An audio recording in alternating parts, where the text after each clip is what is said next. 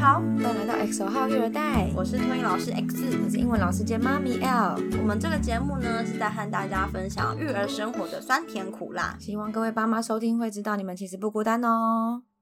那我们上一集聊到安亲班的差别，这一集就要和大家聊聊补习班的差别跟选择。那 L，你以前有补习的经验吗？有啊，高年级的时候，因为我们以前国小的时候是还没有英文课程的，所以我大概五年级开始有去连锁的品牌学英文，然后国中也有去补习班的经验，然后也是有补那种全科，但全科都补。可是你知道补全科他们的话术就是说，你补几科多少钱？比如说你补两科八千好了，你补三科才九千。你才差一千块，还不如补全科之类的这种话术，对，所以其实我有点忘记为什么当初会去补习的。我好像的确是有些科目比较差，然后再加上是同学也在那个地方补，然后补的成绩也还不错，所以就是带着可以边学边玩的概念去的补习班吧。是你自己主动说要去的？对。因为像我个人是从来没有补习班、安心班、才艺班的经验。我记得你小时候还学过珠心算，对不对？哦，对啊，有啊。我连这都没有。然后我印象超级深刻，我国中理化跟不上，然后我还跟爸爸说完全听不懂老师在干嘛，我想要去补习，我只要补那一科就好了。然后爸爸还说你就是上课没认真听啊，但我很认真听的，我就真的听不懂，有听没有懂这样子，就是完全是另外一个世界语言那种感觉。然后就是。求说补习求不到嘛，那因为会拉低我的成绩嘛，所以我只好跟班上感情好，然后成绩也好的人求助，说他教我。那还好，你同学人还不错哎、欸，但是他也不是很认真的全部教我啊，就是我只能写了题目，然后我真的全错的，他才愿意教我。那你为什么不问老师啊？老师很凶，然后我，我真的不敢问他，他是那种不苟言笑，然后戴着眼镜，然后梳油头，一丝不苟那种人，然后讲话很凶。他是那种有距离感、冷漠到只有前几名敢问他问题，哇！然后而且问了之后也是很战战兢兢吗？没有，他们不会战战兢兢，他们成绩很好啊，老师也知道他们成绩很好嘛。那问题是老师也是讲的很精确，然后没有很详细在讲解那种感觉，就很像是很精简的讲吗？我不知道怎么解释，因为我就是听不懂，所以我不知道到底讲的怎么，oh. 就是有点像是你问数学老师问题，老师就丢一个公式回你的那种感觉，你就套这个公式算啊，哦、oh. 的那种感觉。对我来说，因为我听不懂，所以在我的理解里会变成这样。因为之前学理化那些什么，的确有一些情况下是有一些公式啦，什么热啊、力学还是什么之类的那种。对，虽然说现在也不太记得多少了，但是还好我以前遇到老师都很好，我有问题都问老师。因为我真的是听不懂，但我不知道怎么问老师，我哪里听不懂，所以我们现在就可以知道说，今天要去找补习班的情况，有可能是像 X 这样子，因为学校老师太凶了，学校老师讲的完全听不懂，所以成绩不好，所以要去补习。但也有可能遇到一种是，哎，同学在这个地方补不错，哎，那我也跟他一起去补习好了，去交朋友，去交朋友的。但是我不得不说，我以前看我那些有补习的同学给我的感觉。我就觉得他们真的只是去交朋友，对成绩没有帮助。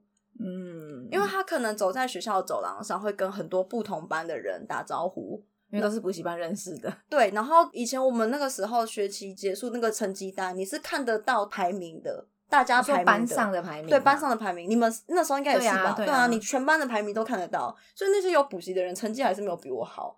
所以我每次收到那个成绩单的时候，我都很庆幸说，好了，我帮家里省钱是对的。好啦，也是啦，就是去补习真的不见得有用，因为其实我觉得症结点还是在你的老师适不适合你，跟这个补习的这个学生本身有没有努力。有没有意愿跟动机？对，那我这边就是可以分享一个经验，就是我之前工作补习班，那有学生是国中生，然后是私立学校的。那那个私立学校他们的课程规划是到了现在是叫做九年级，就是我们以前的国三是要住校的。然后呢，那个时候我就问他们说：“诶，为什么你们会想去念私立学校啊？因为明明家附近就有一个公立学校啊。”他们就说：“哦，我爸妈以为去了私立学校之后就可以不用再补习了。”嗯，但事实证明，他们还是得补。为什么呢？因为学校是这样的，听不懂啊。那听不懂的点是因为老师教的方式跟他不合拍，还是说真的太难了？是老师教的方式跟他们不合。哦，那这真的没办法哎。对，就是变成说家长花了很多钱去念私立学校，然后又要再花一笔钱来补习班，所以家长真难当啊，赔了夫人又折兵，所以家长真难当啊。可是我不得不说，这种事情就是会发生呢、欸。你永远没办法预期说你小孩未来遇到的老师跟他适不适合。对啊，因为这个没有对错，这就跟人与人相处之间就是有一个契合在的。对，所以这真的很难说。所以我们今天就来分享一下补习班的差别。那我这边补习班的部分，我简单的分就是国小跟国中、高中以上。那先说国小的部分呢、如果是学美语的话，因为我个人专长是美语啦，其他科的我真的不是很清楚。一样有分连锁品牌跟非连锁品牌。那连锁品牌的话呢，当然首先第一个就是它资源多，教材很丰富，因为它可能会有搭配现在科技发达，会有一些数位的东西，可能说有光碟，光碟已经是最普遍常见的。那甚至有一些是让你回去上网还要做一些连线的功课的，要用什么点读笔之类的。那再来就是课程的规划，会有一系列很完整的，比如说你国小的阶段，你从这一套书 A 套上完，可以连接到 B 套。等你 A、B 套都学完之后呢，可能你的小孩也可以国中毕业了。哦，它会是一连串的。像他们这样子的课程规划，他们当然主打就是说，不是学校的东西，不是学校的教材，所以你可以呢，可能是跟外师有互动的机会，可以增进你的听说读写各方面的能力。相对的，对于呃，只有单纯针对学校的东西，学校的话就是真的口语的部分练习，真的就会比较少。第三个就是因为是连锁品牌嘛，所以他们会安排规划各种比赛，什么拼字啊、阅读啊、朗读啊、戏剧啊、歌唱啊，是不是还会有那种闯关游戏的活动？闯关游戏通常是搭配节庆的哦。Oh. 对，然后我刚刚说这些比赛可能就是会针对是你的英语能力相关的，英检啊这些，就这些比赛竞赛很多，所以孩子呢就是有很多机会可以去展现他的成果。跟去表达他自己学英文的状况这样子，再来就是呢，连锁的师资通常都是有一个培训的流程的。那所以外师的话都比较有品质保证，是这个意思吗？哦吼，我现在就要说啦，有师资培训，但是不代表品质哦。那，都培训了，不是应该会有一个水准在吗？大家会有这样子的迷思，对吧？可是我必须要说，以我个人在连锁品牌里面的经验。外师有经过培训，但是不代表他的品质好，所以这是一个很奇妙的状况。因为他的培训只是告诉你说我们要做哪些事，但是我没有办法保证你这个人教学品质。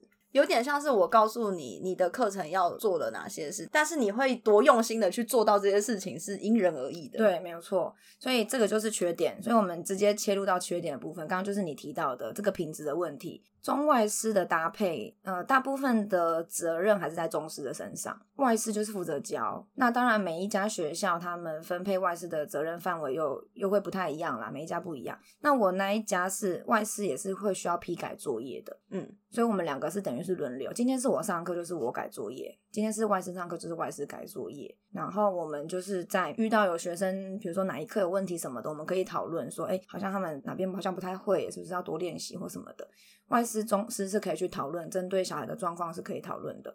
那要是外师跟中师的节奏配合不了，那是不是会造成小孩学习上会错乱吗？因为这个连锁品牌他们的上课的方式是教材进度是固定的，所以我今天上第一课，明天你上第二课，所以我们不会上到同一课，可是我们可能会复习句型是一样的句型。对，所以我是说可以讨论的地方是。因为外师在上课的时候，中师也还是要在教室里面，所以你还是可以知道说老师上课的情况。对，所以我刚刚说中外师配课的情况下，大部分责任都还是在中师身上，就是因为跟家长沟通还是中师的责任。所以当外师在上课的时候，中师也还是在在教室里面，要理解才能知道说今天课堂上有没有什么状况。因为我之前就有遇过，就是有学生他对于外师的处理方式他不满意，回去就有跟家长讲。那刚好我那天做电访，妈妈就有提出这个点。然后我就说啊，因为今天是发生什么状况，所以才会是这样。那我现在知道原来他的感受不好，那我会跟外师说，那我也会再跟这个孩子讲说，我现在理解你的感受了。那老师也没有恶意。可是那这样子，就像你刚刚讲说，这个小孩因为外事的处理有感受不好的问题，那小孩今天去这样子的班级，他如果只喜欢中式上课方式，他不喜欢外事上课方式，那要怎么办？那就没有办法啊，他只能硬着头皮上完。因为这一家他的。中外事比例是一比一，所以一定会是有一天是中师，一天是外事上课的情况。那所以他如果不喜欢这个外事，那也只能说就是很很不巧的安排到他不喜欢的。那但是也有可能会换外事的情况，就是当这个外事要离离开台湾，要回去他的国家，或是他离职了。对，因为我目前遇到的情况是，都是因为要离开才更换外事。我目前没有遇到说有家长反映说觉得这个外事不好，所以换外事的。那这个小孩可以换班吗？有班？通常不会，因为通常这种开班不会是你开班一定会是一年，比如说分学期好了，比如说一个学期一次，嗯，所以一定不会有同个阶段的课程，对，就是一个程度就有一个落差。对，我今年比如说现在八月我开一个班好了，那我可能下一次开班是明年的二月，那中间这半年的落差就会可能有一到两阶的差别啊。那这种情况是有办法试读的吗？通常美语补习班都会让你试读啊，那是两个老师的课都听得到。对，通，但是前提是对方有提供你两次试听。那如果没有提供两次试听，然后小孩刚好只听到他喜欢的那个老师，是不是另外一个他不喜欢，那怎么办？那就没有办法，没救，只能退学。那就可能这一期上完就下一期不要上啊。那可以这期也不要上完直接退吗？可是如果你中间离开的话，补习班不一定会退你钱啊。连部分退款也不行吗？你如果已经实际开始上课，那你在你还没有上完全部的课程，不管是一整期还是说总时数，你在三分之一以内的，你提出你要退款，只能退一半。可是如果你超过三分之一，你三分之以上就不退款了。哦，这个是有法律规定，这是有法规的，有个补习班法是有规定的。所以就是说，如果你今天这一期是二十四堂课好了。你可能呢上了八，上了七堂课，你要退款，那就只能退一半。哦，那如果你已经上了第八堂，就不行，就不能退了。所以说，家长要评估说要不要继续念下去的话，要尽早决定，因为这个是你们自己的权益。那小孩如果真的不喜欢，就是尽早换一个环境，他才能有兴趣的继续学这个才艺嘛。对啊，但是因为学一个课程，其实你真的是短期内是没有办法看出来成效的。如果今天他已经很明确的知道他不喜欢的话，那继续强迫他，可能就会造成一个反效果。但我刚刚说那个学生，他是当天呐、啊，就只有那一天，他觉得老师给奖励的方式他觉得不公平，所以是小事。Oh. 对，那一天是那个是小事，所以是还好。那再来第二点缺点就是教材丰富，但是呢，如果教材没有同整性，可能小孩也不见得会吸收。所以统整性是指，就是有些教材它其实给你的东西是很多样，然后可能两课之间没有连接，就一下给你东，你一下给你西。所以一下给你很多东西，可是你没有办法把它同整在一起的话，那你也没办法吸收。你可能不知道这个 A 跟 B，这个东跟西到底是有什么关联，没有办法融会贯通，没有办法融会贯通，所以就会变成说你没有吸收。对，那所以这个部分呢、啊，就是变成要看老师了。其实连锁体系的他们的教材是固定的嘛，那我刚刚有提到，就是我个人的经验是连进度都是固定的，所以老师没有办法去做衔接或是融合的空间跟时间。那就真的是很看小孩回去有没有念书，跟老师发现小孩有问题，老师有没有及时的提供协助跟辅导。那这样子小孩都衔接不起来的话，他们的学习成效怎么拉上来啊？所以就是变成是要回去念书啊，小孩自己跟家长要在家里有做练习，在家一定是要复习的啦。我必须要说，今天不管送什么补习班都一样，这个教材业者说的再天花乱坠，但是还是要看个人造化。你不花时间在这个科目上，你就没办法得到成果。对啊，所以就像我刚刚说的，教材的东西很丰富，可能有一些什么点读笔啊、CD 啊这些工具都给你了，可是你不用，一样没有用啊。所以就是说，如果教材没有同整的话，或是小孩自己本身没有回去没有复习的话，就会不见得有吸收。那再来就是因为课程进度是固定的。老师其实不太有空间安排什么复习的东西，因为连复习的进度都是固定排好的，我们就是要按照这个表按表操课，所以没有空间给你调进度，没办法停下来。对，没办法停下来，所以当遇到有学生没跟上的话，就很快就拉不回来了。那他课后的时间也没有办法请老师协助他吗？可以呀，像连锁的，我之前的经验是兼职的，所以我下课后的时间其实我就没有薪水。你就是自己善心在教他，就是自己额外在教他的。对，我之前就有过有小孩，他们就是爸妈还没来接的时候，他们就写功课嘛，还算乖啦。我叫他们写功课，他们可能功课写一写就会发现哪里有问题，或是不会的，或是我已经知道哪个学生比较弱的，我就会去旁边看着，然后确定他会了之后，那就自己完成剩下的。然后或者是说我会利用暑假的时间，因为暑假可能我也相对比较没有时间压力，我可以提早来，然后小孩也可以提早来嘛，所以我就是陪他复习以前学过的东西，全部统整整理给他教他。当时那个小孩的情况是他有听懂，但是他可能不晓得是回去没复习还是怎么样，一段时间他又都忘了。哦，他可能没有对，所以有一些小孩的情况是他没有花时间复习，他当然学了新的就忘了旧的。有一些小孩子他可能本身对这个理解力就比较差一点，可能当下有理解，可是过一段时间没有复习，没有持续练习，他就又还是会忘记。对，所以我才说，不管学什么东西，不管在哪里学，其实小孩本人跟家长配合度才是最重要的。所以这边呢，就是关于连锁品牌的优点跟缺点的部分。再来呢，就是讲非连锁品牌。那我这边的非连锁品牌的定义是指没有跟任何品牌合作或是加盟。因为有一些补习班，它可能会是采用什么什么知名的公司的教材，那这种就会被你归类在是有品牌的补习班，对吧？对，如果它是有选用各种品牌的教材工具的话，所以现在要讲的是，连这种品牌的教材都不用的，就是自己选用一些国外的书啊，或是教材的这种个人品牌。那它的优点就是，它有可能是小班制，因为它为了要提升它的上课的品质，所以它可能收的人数就会相对比较少一点。那他选用的教材一定是他有把握的嘛，所以可能书本的内容就会相对比较单纯一点，可能只需要你用听 CD 复习啊，然后基本的书写、预习、复习等等的这样子，不会用什么点读笔那种数位工具这样。那再来就是会依照班上小朋友的吸收状况去调整进度，因为如果他是希望可以顾及他的教学品质，当然就会希望说每个孩子尽量吸收的状况都是一致的。这样子才比较方便后续的课程安排。那所以它的进度可能就会相对比较没有这么死板的压力，说一定就是要照这个进度走。它可能是有调整的空间的。那缺点的话，非连锁品牌它可能就是没有那些大品牌的资源。你可能不一定会有参加比赛竞赛的机会，或者是说老师他们公司体系里面有没有培训，还是他只是雇佣到什么样子的老师，就是用什么样的老师，就是这个就比较难说。那这个老师会是合格的师资吗？其实补习班没有所谓的合格的师资。如果说他不是这个科系的人，他可以教这个科目哦。可以啊，为什么不行？我就不是啊，所以这样是合 法的，是合法的啊。补习班老师没有。规定一定要是念师资相关科系的哦，oh. 对，所以相对对老师这个师资上的那个要求比较要求相对比较宽松。那有外师吗？要看补习班，所以有些补习班可能还是请得到外师，有的补习班还是请得到外师，有的还是没有，就是单纯中师上课。所以说，爸爸妈妈在选说这种补习班的时候。师资是不是你注重的？你可能就要再斟酌一下。对，有些家长当然还是会问啦。像我之前工作的时候，他就会问我说：“这个上课的老师是念什么的？是哪里毕业的？”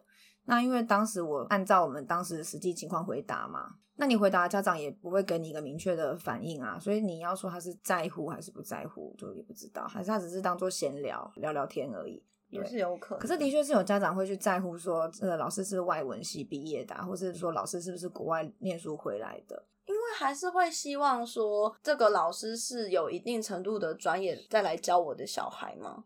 当然啊，可是我自己的想法是，我的确我刚毕业的时候就是从事俄美这一块，我其实也会有一点点自卑的感觉，因为觉得自己不是念外文系出身的。可是我是念教育相关的哦，oh. 对，可是我就会觉得说，人家就会有想说啊，你不是外国念书回来的啊，所以的确刚开始我是在这方面的确有自卑的那种想法。可是后来慢慢也觉得说，为什么你要是国外回来的才能教英文？我觉得重点是你对你自己教的东西，你对你的工作问心无愧，你是用心的。我觉得你就不用自卑，想说要这样质疑自己，因为我之前有被家长觉得说，我这么年轻又还没有生小孩，就是我怎么有经验带好他的小孩？嗯，这边才说，有些人会在意说老师的口音。的确啊，如果今天你听到你的老师口音很奇怪，你当然会产生质疑。